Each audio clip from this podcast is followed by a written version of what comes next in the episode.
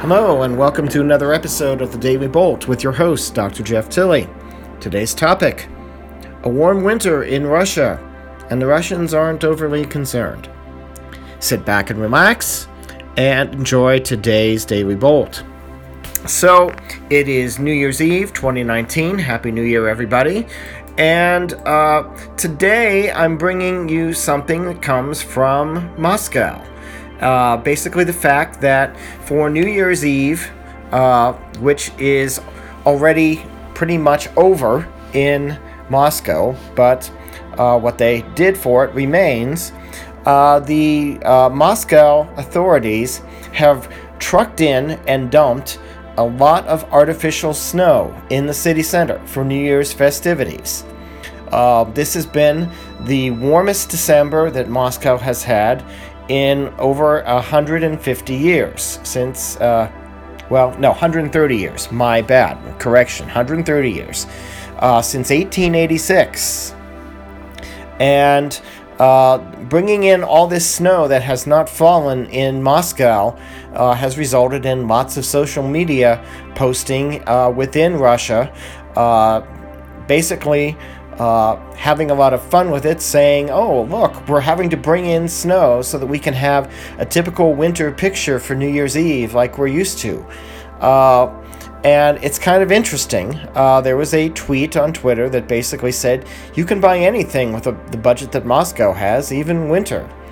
Uh, and despite this, there has been, even just this week, a tiny little bit of snow and there is more forecast later in the week. But regardless, uh, well, uh, it was the warmest December since 1886, and according to uh, the head of Russia's weather forecasting agency, a gentleman by the name of Roman Vilfond, uh, 2019 was Russia's warmest year on record. And so, if that's what's happening in uh, this country or Scandinavia, the home of Greta Thunberg, and, and a number of other countries, there would be probably a lot of uh, hysterics and alarmism and all sorts of other things going on.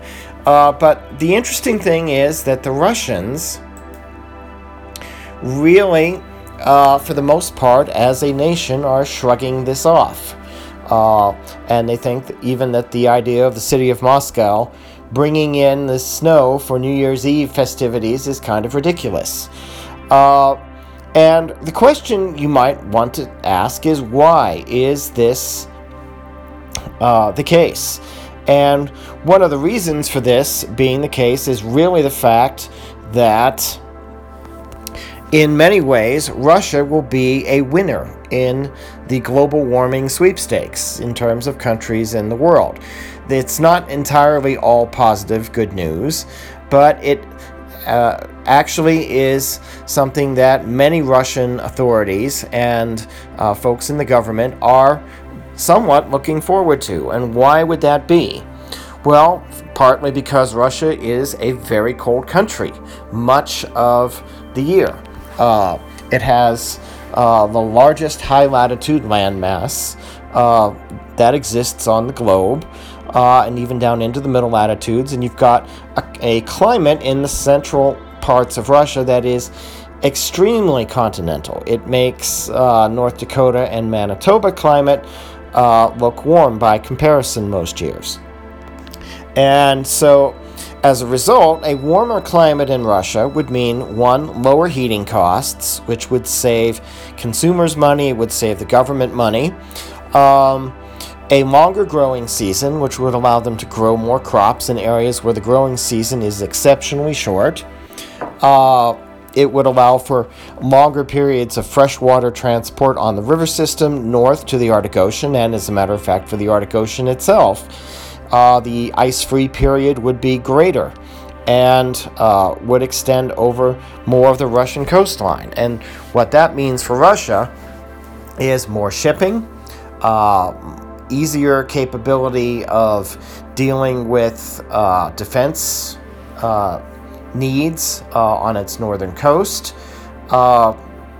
And the opportunity to allow for a lot more offshore oil drilling and platforms than currently exist. And there is a significant amount of oil reserves uh, beneath the Arctic Ocean just off the Russian coast. And they are looking forward to a warmer climate to allow them to ship that oil out more efficiently than would be potentially possible, and even to drill and explore more than is currently possible with the current frigid climate uh, along the Russian Arctic coast.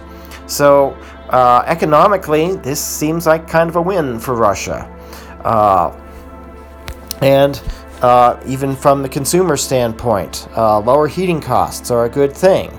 Now, whether or not this translates into hotter summers that increase cooling costs, that's the other side of the coin.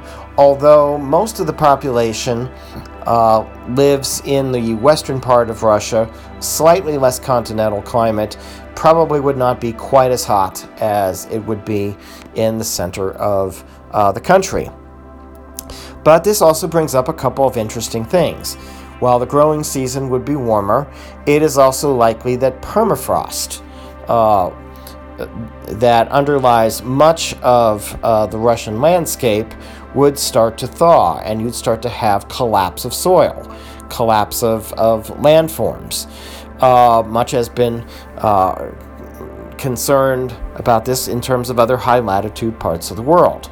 Uh, in Russia, it could be a big problem for their infrastructure because the permafrost collapse basically makes a big, big area of swamp and mud, and you have to rebuild facilities that collapsed into the swamp and the mud. So uh, that is uh, a negative for Russia for global warming and climate change. And the fact that the uh, the uh, observed rate of warming over much of Russia is larger than in many other countries of the world. That's based on the observed uh, data and statistics that have been made, and certainly consistent with 2019 being the warmest year and this being the warmest December since 1886. Uh, the problem with a, a, perhaps amplified warming in Russia, which is most likely due to its large landmass uh, more than anything else, uh, is the fact that the changes could happen faster there than in the rest of the world, meaning that Russia needs to be prepared for both the positives and negatives, perhaps on a faster timeline than they're currently prepared to uh, accept and deal with. And this is of some concern even to the highest levels of the Russian government, with uh, some reports suggesting that Russian President Vladimir Putin is rather concerned about this amplified warming, even though he views the process as a whole as a net benefit for Russia.